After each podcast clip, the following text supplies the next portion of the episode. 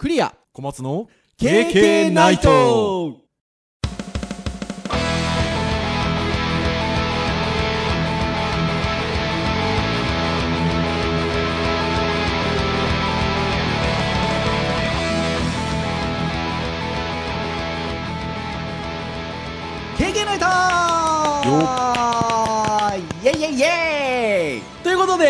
第69回の、配信になりますが、お届けをしますのはクリアと、小松です。どうぞよろしくお願いいたします。はい、よろしくお願いします。ということで、もう多分音の感じで気づいてらっしゃるんじゃないかなと思うんですが、久々の対面収録でございますね。照れますね、なんかね。私がちょっと東京に仕事で来ておりまして、せっかくなんで久々に対面で撮ろうと。なんかこうちょっとなんか。照れくさい感じもありますが、でもやっぱ喋りやすいのは喋りやすいですね。そうです。お互い口見えやすいですからね。なので喋りやすいかなというふうに思いますが、言うても新年2回目の配信ですけど、新年2回目の配信ですが、感じなので、初めてのようなね、2017年と初めてのような感じのね。収録になっておりますね。そうですね、皆さん多分お気づきかと思いますがてな感じなんで、なんとなくこう新年最初の収録配信が対面になるとはあんまり想像してなかったですね。そうですね、それは確かにそうですね。なのでいつぶりですかね。8月ぶりですね。というところですので、もうかれこれ4ヶ月ぐらい経ってますよね。どこで撮ってるかっていうと、デジタルハリウッド大学の、駿河台キャンパスで撮ってるので、ほら以前の配信でも言ったかと思うんですけど、お互いの自宅じゃないんで、もうほら時間が限られてますんでそうですね。ケツカッチンですよ、私たち。若干緊張感ある、ね、そう今日はテンポよくそうですね。進めていきましょうかね。というところなんですが、年末年始は割とちょっとフリートークの回が続いたんですけど、一応こうターンっていうような言い方で私どもの番組では言ってますが、でいうと今回ウェブの回なんですよね。そうですね。前回ガジェットでしたからね。そう、ガジェットで終わってたので、今回ウェブの回ということで、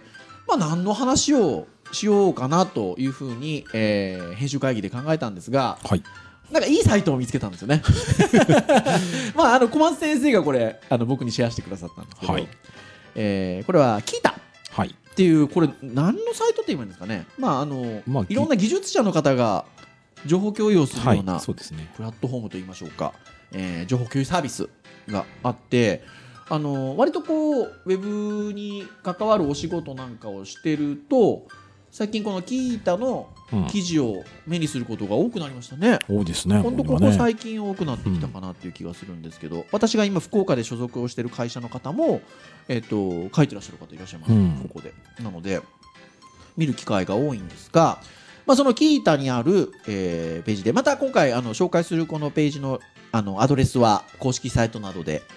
皆さんにシェアしますが、ウェブデザインでよく使うUI 要素の名称用語一覧というページがありまして、どうなんでしょうね。このポッドキャスト聞いてらっしゃる方、当然ウェブに関わるお仕事をされてる方も多いとは思うんですが、そうじゃない方も結構聞いてくださってて、例えば先生周りとかね、そうですね、いらっしゃったりとか、その他様々いらっしゃるので、時々こうウェブの会をやりますとウェブの用語を使うことも私たちしばしばあるんですが、よくよく考えたらこれどんだけの人が分かってんのかなっていうのを、時々ちょっと編集会議なんかをしてますと、振り返ることもありまして、で、今紹介をしたウェブデザインでよく使う UI 要素の名称用語一覧っていうページに、ウェブの業界でよく使う言葉がいくつか載ってるんですよね。これ十数個ぐらいですかね。もっとあるかな。でもそれぐらいですね。そんなもんですよね。で多分これはあれなんですよ。エンジニアさんとかが、そのウェブデザインをするにあたって、やっぱりその円滑にコミュニケーションを取るっていう意味で、やっぱりその分野がどうしても偏っていると、お互いの言葉がわからないっていうのがあるので、多分そういう意味合いでまとめられたもんだと思うんですよね。そうですよね。最初のこのページの冒頭にコミュニケーション円滑になーれって書いてありますんで、うん、おそらくこう言葉の共通化がなされて、その後コミュニケーションが円滑になればなっていう思いで書かれてるんだと思うんですけど、まあ僕らが見るとどうですかね、8割ぐらいはまあまあもうごく当たり前に使ってるかなと。そうですね。で残り2割ぐらいが、あ、こういう言い方すんのねとか、うん、あとはこんな言葉あったんだぐらいのがまあここのページで紹介されてるやつだと2割ぐらいかなっていうのが肌感、うん、私たちの肌感でも、これを僕らの業界じゃない人が見るとどうなのかなって、うん、逆に1割2割ぐらいですかね、まあ、まあ知ってる方がちょっとね、聞いた人に聞いてみたいですよね、これねっていうところがあるんですが、多分そんな感じじゃないかなということで、うん、で私ども言うてもウェブの先生なのでそんなねウェブの言葉を知らない皆さんをほったらかしにしたままこの配信を続けるわけにはいかんと、はい、いうことで、このウェブページに紹介されている言葉を、まあ、ちょこちょこと見ていきながら、まあ、どんな言葉かっていうのをこう紹介していったりとか、うん、あとはこれ僕たちでもこんな言い方するってあんま知らなかったねとか、はい、そんなことをちょっと今回話していく、20分30分40分なんかのフラグだいや今日結構熱いですから、はいシンプルにやりますよ、はいはい、ということでお送りをしていきたいと思います、はいはい、ではちょっと上から順番にテンポよく見ていきましょうかね、はい、一番最初にいわゆるウェブページの表示に関する、ものがいくつかまずは紹介されてるんですけど、一番最初に来ているのが、アラート、はい、これは多分ちょっとパソコン触ったことがある人だったら聞いたことはあるかもしれないですね、ウェブの業界に関わらず、まあ、英語でね普通に警告ですからねそうアラートっていうね英語自体は警告なので、いわゆる警告ウィンドウをアラートって言い方をしますね、うん、なのでこれ多分私どもの業界の人じゃなくても知ってるんじゃないかなっていうふうに思います。そうですね、普通にね、よく出ますよね、警告のものも出ますし、うんはい、最近多いんだとあれですよね、フォームの入力かなんかしていて、あ、ちょっと前のページ戻ろうって言ったら戻っていいですかみたいな感じのアラートが割と出たりするので、あの辺がそうですよね。そう割とインターネットエクスプローラーっていうブラウザが使われてた華やかなりし頃はこうね、びっくりマーク、うん、エクスクラメーションマークが割と分かりやすくボンってついてるような、ウィンドウが出てましたけど、このページに出てるこの、サンプル画像は Google のアラート画像が出てますけど、これ Google のマークが出てますね。そうですね。で割とね昔ね、これ今では多分普通に止められますけど、うんまあ、ブラクラにもね使われてましたね。ブラウザクラッシャー。ブラクラわかるんですかこれ聞いてる人ブラウザクラッシャー。ブラウザクラッシャーね。そうアラートが出て消してもまた出てくるみたいなね。うん、これ一般の方がウェブページを使ってる時にはそんなに意識してないかもしれないですけど、これアラートって実は2通りあってっていうか大きく、うん、ブラウザーのもういわゆるデフォルト初期の機能として、うん出るものもありますし、実はまあ JavaScript とかって呼ばれるようなこうプログラム言語を使って制作者側が意図的に出してたりするものもありますよね、はい、なのでこう使ってる方はねパッと見それがどっちなのかってわからないところもあるかもしれませんが、割とね小松先生どちらかというと最近なんかは JS 周り書いてらっしゃったりすることもあると思うので、まあそれがアラートのウィンドウなのかは別として、こういったウィンドウを表示させるようなコードを書いたりすることもありますか。まあこの手のやっぱりアラートは結局もうブラウザにも固有のものなので、はいまあ、あんまり色気もないんでね、うん、あんまりなんですかね、デバッグしてるとき、まあ、そのデバッグもまた難しいことなんで、はい、やっぱねこの業界で、ねまあ、開発途中のチェック用に、まあはい、しょっちゅう使ってます、ね、そうですね、うん、チェックするときによく使いますねこの手のものね、はい、っていうアラートで、次のやつですよ。次のやつは割と実はこの業界の人でもあそういう言葉ってあるのねっていう人は意外といるかもしれないですかね、うん、僕も授業では実は今から紹介する言葉はちょっと別の言葉に置き換えていう言い方を割と、うん、最近までしてたんですけど、ちょっとこの言葉が出てきてからは意図的にちゃんと授業でこの言葉を使うようにしてるんですけど、モーダルウィンドウ、うん、モーダルウィンドウ、これ多分ウェブの業界じゃない人は分かんないんじゃないかなと思うんですよね、うん割とねアプリケーション開発の方での言葉に近い気はしますよね。でどういうものかって言いますと、例えば一番皆さん一般の方に一番分かりやすいのは、ちっちゃなサンプル画像の写真みたいなのがあった時にポンってクリックするとそれがちょっとヒュッと拡大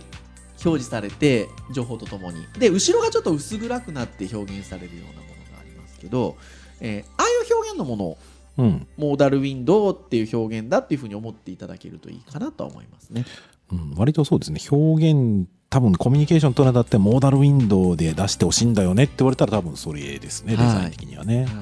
ただ、これ編集会議の時に小松先生が細かくお話しされてたんですけど実際はもう少し細かい意味なんですよね。そうですね、はい、なんかその、ね、ウィキペディアさんとかで、見てみるとですね、はい、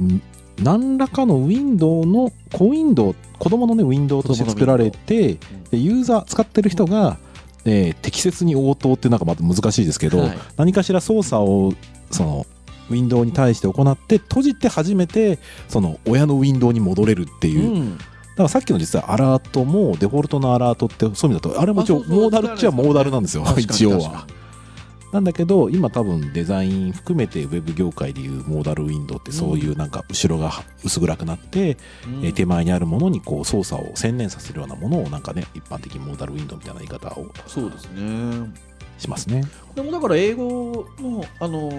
葉で言うとモーダルモードってねだから今入力モードですよとか今この部分を、アクテ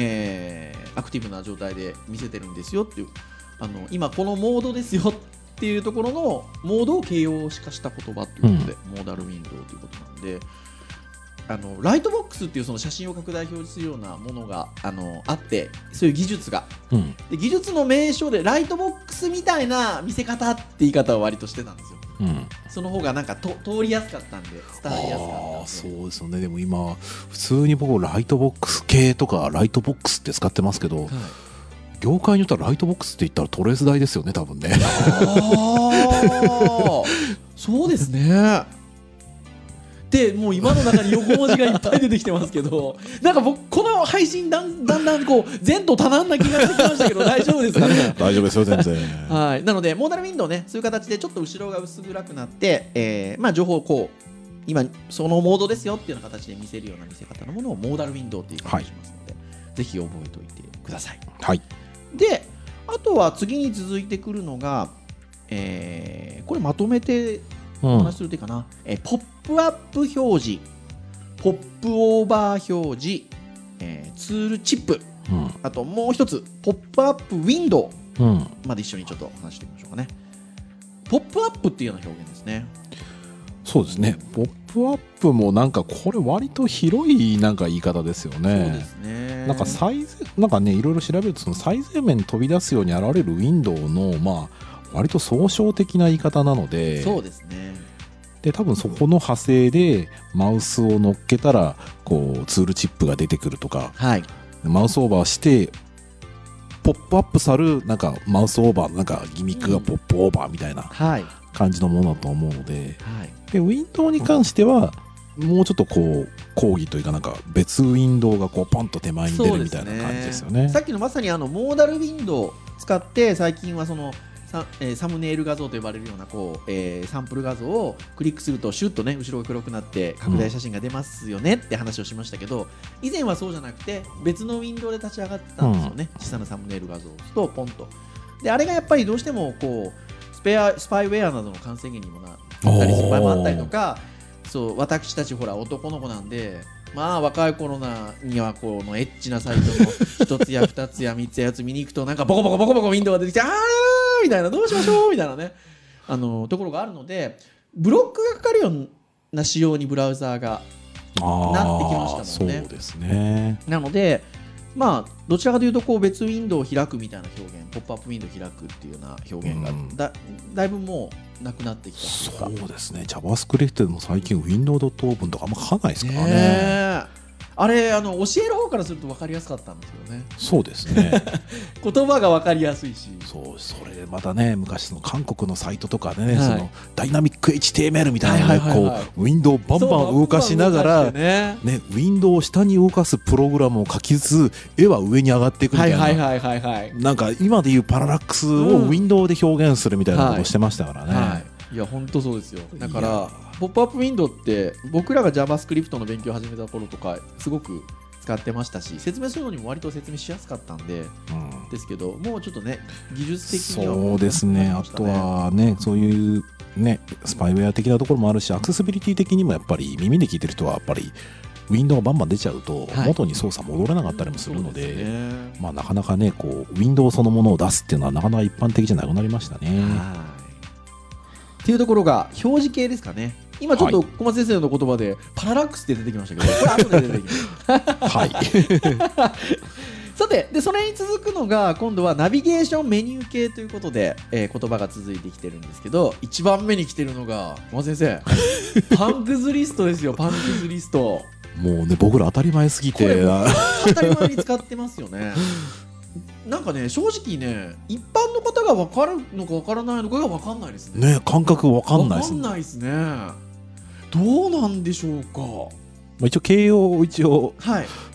えるとすると、はい、なんかサイト、例えばホームページっていう最初のページがあって、は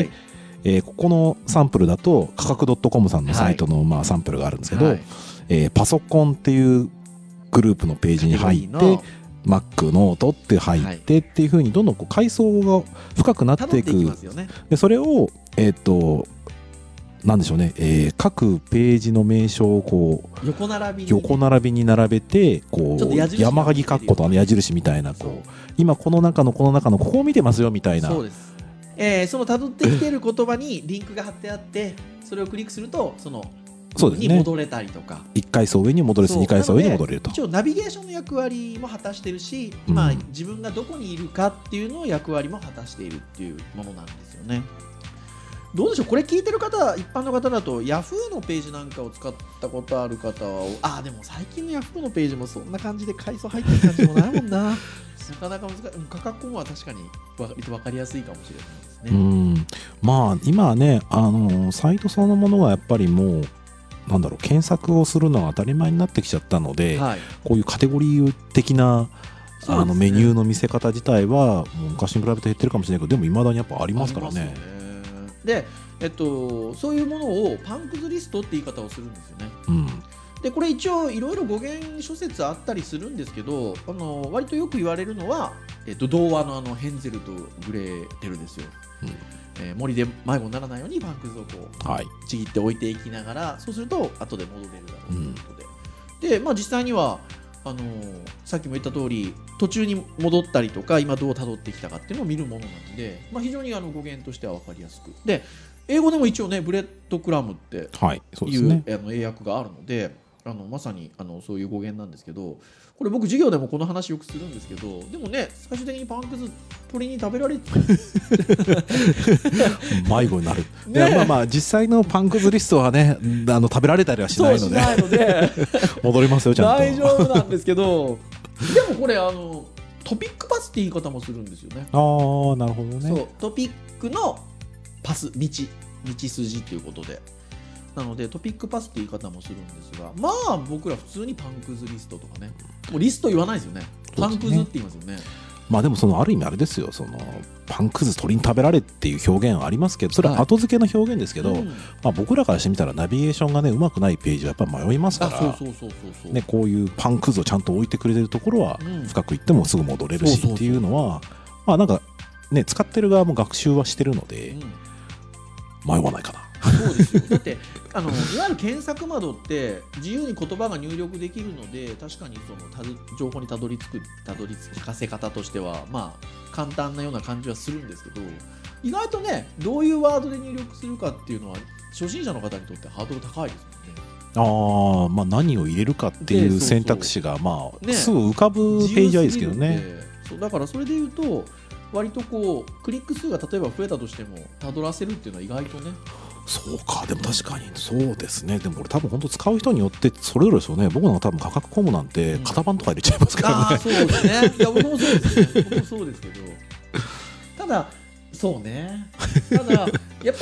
詳しくないものあるじゃないですか。ありますね。なんていうか、うん、例えばうちといわゆる家電品とか、うん、電子レンジ買おうかみたいになった時って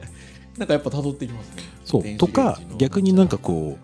その型番で検索したものがどこのグループにあるかを見てそのグループを見直すみたいなことをしたりしますよ。あ、パンくず使ってるじゃないですか。そして最近、ウェブのこのデザインの世界では食べ物の名前が出てくることが多くてよくこれ聞かれるのがハンバーガーメニュー。うんうんね、これもこうハンバーガーメニューはいいのか悪いのかみたいな、ね、議論もあったりもしますけど ね、 これねどういうものかっていうと、いわゆるモバイル系のサイト向けのレイアウトにデザイン、ウェブサイトデザインレイアウトになった時に横3本のボタン、うん、横3本のボタンがあってポンってクリックするとメニューがスルスルっと上から出てきたり、うん横から出てきたりね、ハンバーガーでこうビョッとこう出てきたり、ねはいはい、あの3本線がハンバーガーの見栄えが似ているのでハンバーガーメニューっていう言い方するんです、ね、あ、そうなんですね。あ、そうなんですよ。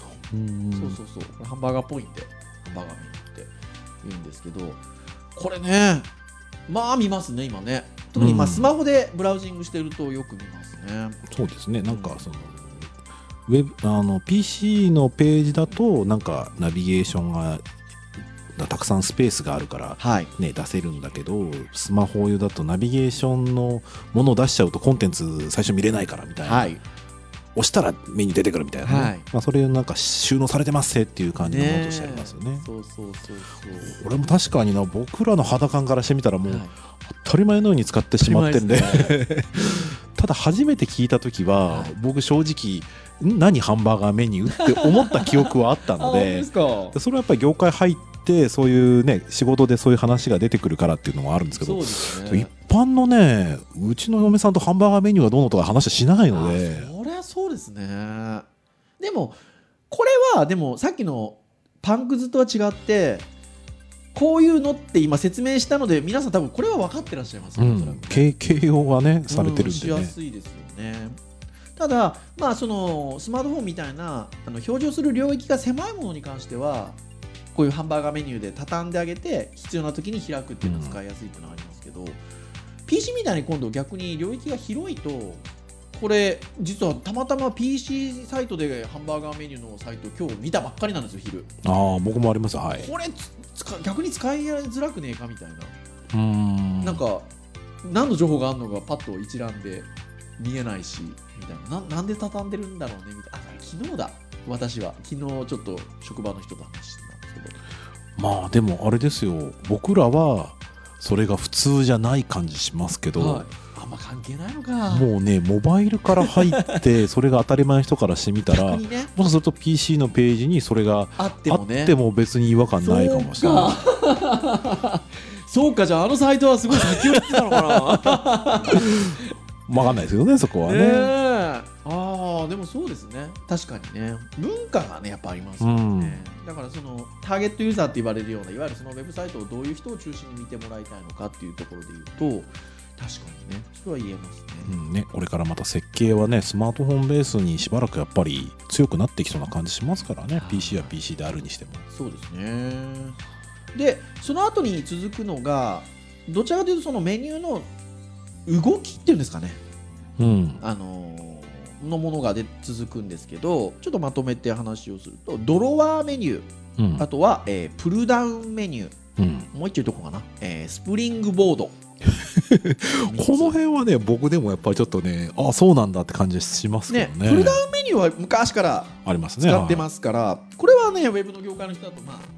で普通にしてるレベルだと思うんですけど、ね、マウスで、ね、こうクリックしたらニャッとスルスルっと出てきたりとか、そうスルスルっと出てくるタイプのものです、ね、これもすごい擬音ですよねこれね。そうプルしてダウンするんだみたいな、これね難しいですよ言葉って。僕ねほら動画教材とかの先生もやってるじゃないですか、はい、だからまあもちろん画面は出てるんですけど言葉で説明するんですけど、これね昔ですよスルスルじゃなくてズルズルって表現したんですよ。ほう。そしたらねちょっとクレーム的なのがあ、そうなんですか、うん、ズルズルはちょっと耳の響きがあまりよろしく綺麗じゃないですっていうことを言われたことがあって、でもね冷静に、まあ、考えた、あ、でもそういう風に感じることもあるかもなっっていうのがあって、めっちゃポジティブだ。そうだからね、それからスルスルっていう表現するようにしてるんですけど、今くしくも小松先生はそれを言わずともスルスルっていう表現をしたので、あそうですね、聞いてましたけどこのページだとちなみにね、あのリストがニョキッと出てくるで、あそうそうそう、あそうでもね、スルスルっていうと最近だとどっちかというとドロワーメニューの方をイメージするかもしれないですよね。あのドロワーメニューっていうのは引き出し、ドロワー引き出し、ああそうか、そうそう、だからこう横からちょっとこう引き出されるような感じで出てきたりとか、上から引き出されるような感じで出てきたりっていうのがドロワーメニュー。あれもなんか擬音で表現したら確かにスルスルって言い方ができるかもしれない。僕はあれはシュですね。ああシュねシュッと出てくる。そう、プルダウンは確かにニョキなんていうかちょっと現れる感じですよね、うん、スルッと現れる感じですよね。なのでだからなんか1個は見えてるんだけど隠れてるやつがそこから出てくるって感じで、必ずメニュー自体は最初からあると、うん、でドロワーの場合は最初からもう見えてないんですよ、はい、でもうそのメニューリストがそのまんまこうスライドバンとこう、はい、シュッと出てくるって感じですよねだから普段メニューは入力フォームって言ってウェブページ、皆さん見てる皆さんが入力していただけるようなアンケートページとかある時にセレクトボタンって言ってボタン選ぶとほら都道府県選べたりとか、あの動きがプルダウンメニューですよね。ポンと出てくるね。ドロップダウンメニューとかね、言い方しますよね。あれプルダウン。そしてスプリングボード。これね。ね、これ僕ね、こういう感じのものをサイトで作ったことありますけど、はい、スプリングボードっていうやり取りをしたことなかったですね。なんていうんですかね。これ言葉で表現難しいですね。ここのやつだとね、Mac のランチパッドみたいな。ね、Mac 使ってる方はね、使ってないと分かんないですね。ね、難しいですね。結局画面を覆い尽くす、まずペラ一枚ペンとこう隠して、そこにアイコンが並んでるようなっていうタイプのものですよね。スプリングボード。まあだからこのスプリングボードって言葉だったり、さっきのドロワーメニューも。なんかドロワーメニューっていう言葉はなんかそんなに僕に染みついてなかったですね。なかったですね。うん、だからああそっかドロワーメニューねっていう感じで勉強になった次第でございますさらにその後は、表示非表示系っていうのが続いてきてるんですけど、ちょっと先に下の方、このウェブページ紹介されてる下の2つ紹介されてるんですけど、下の方行くとアコーディオン、はいはいはい、これは多分丈夫じゃないかなって割と一般。ああまあまあ名称からしてもね、分かりやすいですね。アコーディオンってこうね、皆さん楽器のアコーディオンイメージできると思うんですけど、あんな感じでこう情報がスルスルっとこう開くような感じ、うん、画面の中で畳まれてる部分があってシュッシュッシュッシュッって開くっていうことで、まあモバイルスマートフォン向けのウェブページであれ、パソコン向けのウェブページであれね、情報量が多い場合にはそれをこう全部並べてしまうと縦に長くなってしまったり、ちょっと情報過多になってしまったりするので、必要な部分だけ開いて閉じてるような表現をして、見たい時に開く、ユーザーさんが開くっていうような見せ方、アコーディオンという言い方しますけど、これ多分ね目にされる方も多いんじゃないかな。そうですね、割とね改変する UI って書いてあるんですけど、はい、今のねやっぱり言葉の表現だけで言ったらそのプルダウンとかに似てるなとか思いつつも、うんまあ、結局この辺使うときって割と使わないケースもありますけど、アニメーションしてね、はい、こう表示領域がふわっとこう広がって、アコーディオンのこう蛇腹が広がるような感じのイメージがあります、はい、そうですね、ただそのアニメーションも省略してパッと出てたものをアコーディオンとか言っちゃったりもするので、そうそうそうそう、ね、でもう一個紹介されてる表示非表示系っていうのであるのがカルーセル、うん、これよっ最近よく聞きますね。そうですね。カルーセル、うん、でこれどういうものかっていうと、基本的には、いくつかの項目があって、左右に矢印みたいなボタンがあって、ポンポンと押すとそれをこう横にスライドしていけるような動きのあるものってイメージしてもらうといいかな。で最近モバイル系のタッチ端末だとスワイプの動作でちょっとこうそれを左右に送れるような感じのものをカルーセルっていう。難しいですね。難しいですね、カルーセルね。しかもスワイプも出てきちゃった。あ、そうかそうかそうか。でもスワイプはまあスマートフォン使ってればまあ、ね、で使う言葉ですよね。で多分ね、なんでしょうね。僕も今ねそう説明しようと思って、サムネイルもあれだな。難しいですね。画像のちっちゃいアイコンをこう横並びになって、しておいて、ただ全部は表示してないんですよね。結局画面が狭いので、狭い時に多くの情報をこう横にスライドして表示領域の箇所だけにこう。スライドして次から次へとこう、はい、画像が見えるみたいないうことですね。でなんですけど、もともとウェブページの例えばパソコン向けのウェブページのトップページなんかにスライドショーみたいな感じで、うん、写真がこう横送りになるようなものって多分皆さん目にされてきたこと多かったかと思うんですけど、あのタイプのものも結構マウスを乗せると左右に矢印がついて前に送ったりとか元に戻ったりとかすることができたりしますよね、うん、で最近だとあのタイプのものもモバイルスマートフォンなんかで見るとこうスワイプって言って指のこうドラッグ操作みたいなので送ったりもできるんですけど、あれは昔は本当スライドショーとかって言い方してたのが、あそこの部分もカルーセルって言い方は最近よく現場でもするんですよね。しますね。そうだからなんかいきなり踊り出た感じですよ、このカルーセルって言葉。そうこれ今ね収録時点で僕 Google で検索してみたら、はい、カルーセル1番目にやっぱりそのカルーセルの UI 売り上げにつながるのか UIUX と2位にカルーセルの意味英和辞典でいわゆるメリーゴーランドとか、はいはいはいはい、回転木馬の意味だ来て、で3番目もウェブデザイン関係、うん、で4番目にカルーセルマキさんに来ちゃうっていう、僕らの世代からしたらカルーセルって言ったらカルーセルマキですよね。もうカルーセルなんてこう気軽な呼び方した日にはもう怒られますよ、その界隈の人たちとかに ね本当に意外といいオチを持ってきていただきましたね小松先生ね、はいあとはですね、状態通知系、状態通知系と呼ばれるものとレイアウト系と呼ばれるものの紹介がなされているんですけど、ちょっとポンポンと紹介をしておくと、状態通知系にあるものが3つ、プログレスバー、はい、ステップバー、はい、プレースホルダーで、これプログレスバーは私ども制作者からしたらまあ当たり前に使えますね、うん、そうですね。今どういう状況が来てるのかっていうのを知らせるもの、イメージしていただきやすいのは、例えば重いデータをダウンロードしたりするときに今何%読み込んでますよっていうバー表示が出て、うん、こうメモリがどんどんパーセントに合わせて増えていくようなものがあります、うん、あれプログレスバーですね、はい、小松先生なんかは、ね、フラッシュご専門でいらっしゃったところがあったので、はい、フラッシュなんかこの表現作ってましたし ね教えてましたよ、作り方とかね、僕も教えてましたなのでプログレスバーはまあ使いますしね、っていうところで、そうですね。最近はでもウェブサイトの方ではねあんまり使わなくなっちゃいましたけどね、アプリ系はねあるかもしれないですけどね。でステップバーですよ。でこれはこういうのってステップバーって言うんだな、まあ確かにそのままの言葉だなっていうふうに思ったんですけど、うん、例えば決済情報なんか、ウェブサイト買い物なんかしたときに、今こう住所の情報を入れてます、じゃあ今こう決済のカードで決済なのか、うん、振り込みなのか選んでますというときに今どこのところまで来てますよって表すこう表示のバーみたいなの、あれステップバーって言うんですね。ねそのまんまだけど、うん、そんなに使わないからね、そうですねステップバーっていうのかと思って、これ使えます授業ででですよ、プレースホルダーですよ、プレースホルダー、うん、でこれは僕らはいわゆる現場の人間は、最近よく使うというか、うん、プレースホルダーって言葉使うんですけど、これ多分一般の方はほぼ分かんないんじゃないですかね。プレースホルダーって言われてもね、下沢坂って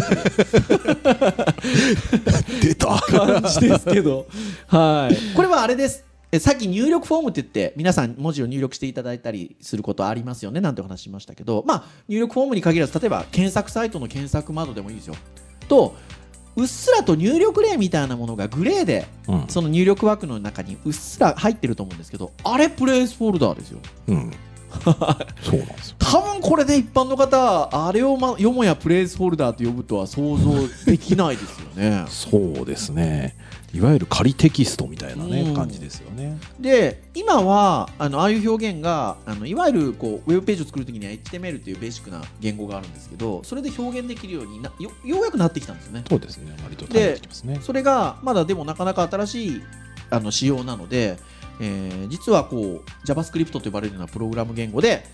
そのような見え方をするように書いてたり私も昔からしてたんです。未だにしている場合もありますよね。僕今やってる仕事ではありますよ。そうなので、意外とこれ作り手からすると癖物だったりするんですよね。だからひょっとしたら皆さん使ってて入力してんのに後ろにまだ残ってるとかね、経験したことあるかもしれませんが、そうこれねちゃんとねプログラムちゃんとその仕様にのっとって、はい、HTML にプレースホルダーのテキストを入れとくと、はい、もううっすらと出ますと、はい、で入力のフォーカスを与えたらもう消えるし、また文字入力をしたらそのまんまだし、はい、文字全部消したらプレースホルダーが出てくるみたいな、もう素敵な仕様 でこれがねできないブラウザとかは何するかっていうと、値が入っていないと見なしたら、薄いグレーの文字を入れるとかねで、一回フォーカスしたらそれを消すとかねのをちゃんとこう外れた時にプレイスホルダー値と比べて同じじゃなかったらどうするとかってで結局作ってみて何が起きたかっていうと、はい、プレイスホルダーの送っちゃいけない文字まで送っちゃったとかねプログラム書いちゃってなるほどねそういうのは制作者あるあるですよねなので、まあ、皆さんがプレイスホルダーという言葉を使うかどうかっていうのはあれですけど そうですね、まあ、そういう意味の言葉なので、はい、ちょっと覚えておくと面白いかもしれないですねというところね。で最後にウェブのどちらかというと構造に関するものが最後に3つ来ているということでちょっとまとめて一応喋っちゃうと、レスポンシブデザインと呼ばれるものと、リキッドレイアウトと呼ばれるものとさっき小松先生が冒頭にちょっと使ったパララックス、うんっていうものがありましてこの3つが Web の構造的なところで最近よく使われるものですね。レスポンシブデザインなんかはもう僕と本当当たり前になってますけどこの世界ではそうですね、うん、一般の方はどうなんでしょうね。レスポンスがあるデザインレスポンスがあるデザインって何ですかでもね逆に言うとこれ僕らこれレスポンシブだってよくできてるなんていう風に見たりはするけど、うん、一般の人別にねブラウザのサイズ変えて楽しむなんて普通しないですから ね、 そうですよね。だからまあ各ブラウザのサイズに応じて表示がね幅に合わせてレイアウトが変わると伸縮するような仕組みがねちゃんとできてるものがそう一般の人は逆に言うとレスポンシブなのこれとか別に分かんないのが普通なの で昔は、その幅ごとに作ってたんですよね、うん、別々に作ってそれを先ほど言ったような JavaScript と呼ばれるような例えばもので分岐したりとか、まあ、その他の方法で分けてたんですよね。この幅で見てる人はこっちとかやってたんですけどそれが、ブラウザ側でちゃんと幅を把握して、流動的に切り替えることができるようになっているということで、そういうのをレスポンシブデザインって言いますね。はい、多いです正直多分一般の方はそれ意識しないで、うん、ウェブページ使ってらっしゃると思うんですけど非常に増えましたね。そうですね、まあ、多分言われ始めたのって 3,4 年前なんですけどそうですね、去年がもう普通にやっぱりもうどのサイトもやっぱりレスポンシブを当たり前のようにやっぱり注文するというか、うんまあ、それがもう本当に前提みたいな感じのが多かったですね。多いですね、まあ、もちろん絶対そうしないといけないわけではないし、まあ、いろいろそのウェブサイトの種類などによってはそうじゃない場合がいい場合もあるにはあるんでしょうけどそうですね、まあ、選びますね、うん、コンテンツをね本当にでも多いですねもう当たり前になってきてるかなっていうところです。でそれに対してリキッドレイアウトっていうものがあるんですけどこれは、レイアウトはそのままなんですよね。ただ画面幅に合わせてコンテンツがこう伸縮する伸びたり縮んだりするっていうところでちょうどこの紹介されてるウェブサイトで出てるのは Amazon のサイトが出てるんですけど、うんAmazon でお買い物とかおすすめのカテゴリーとか秋のコーディネートとか、バナーの情報とか入ってる4段組になってる、